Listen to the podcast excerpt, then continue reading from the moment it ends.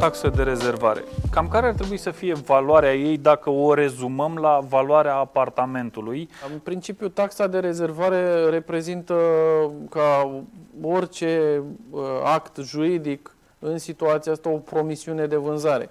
Și practic clientul uh, beneficiază de o rezervare a apartamentului respectiv cu dreptul lui de a-l cumpăra da, de la dezvoltator implicit, la momentul rezervării, trebuie să cunoști condițiile pe care le vei avea în antecontract sau în promisiunea de vânzare-cumpărare. Trebuie să le discuți înainte de rezervare, nu să plătești o sumă de bani și o să văd eu ce o să scriu în uh, contract. Nu este așa, pentru că poți să pierzi acea sumă. Poate să fie 1000 de euro, poate să fie 5000 de euro.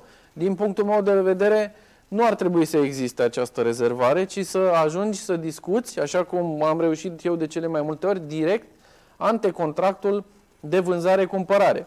Pentru că altfel este o chestiune doar psihologică în care vei reuși, sau între ghilimele vei reuși să cedezi mai multe chestiuni care te vor duce la antecontractul de vânzare-cumpărare. De cele mai multe ori este recomandat să menționezi că el este returnabil pentru orice situație în care te răzgândești. Să nu accepti niciun moment că vei pierde acea sumă pseudo-rezervare, așa cum se numește. Da?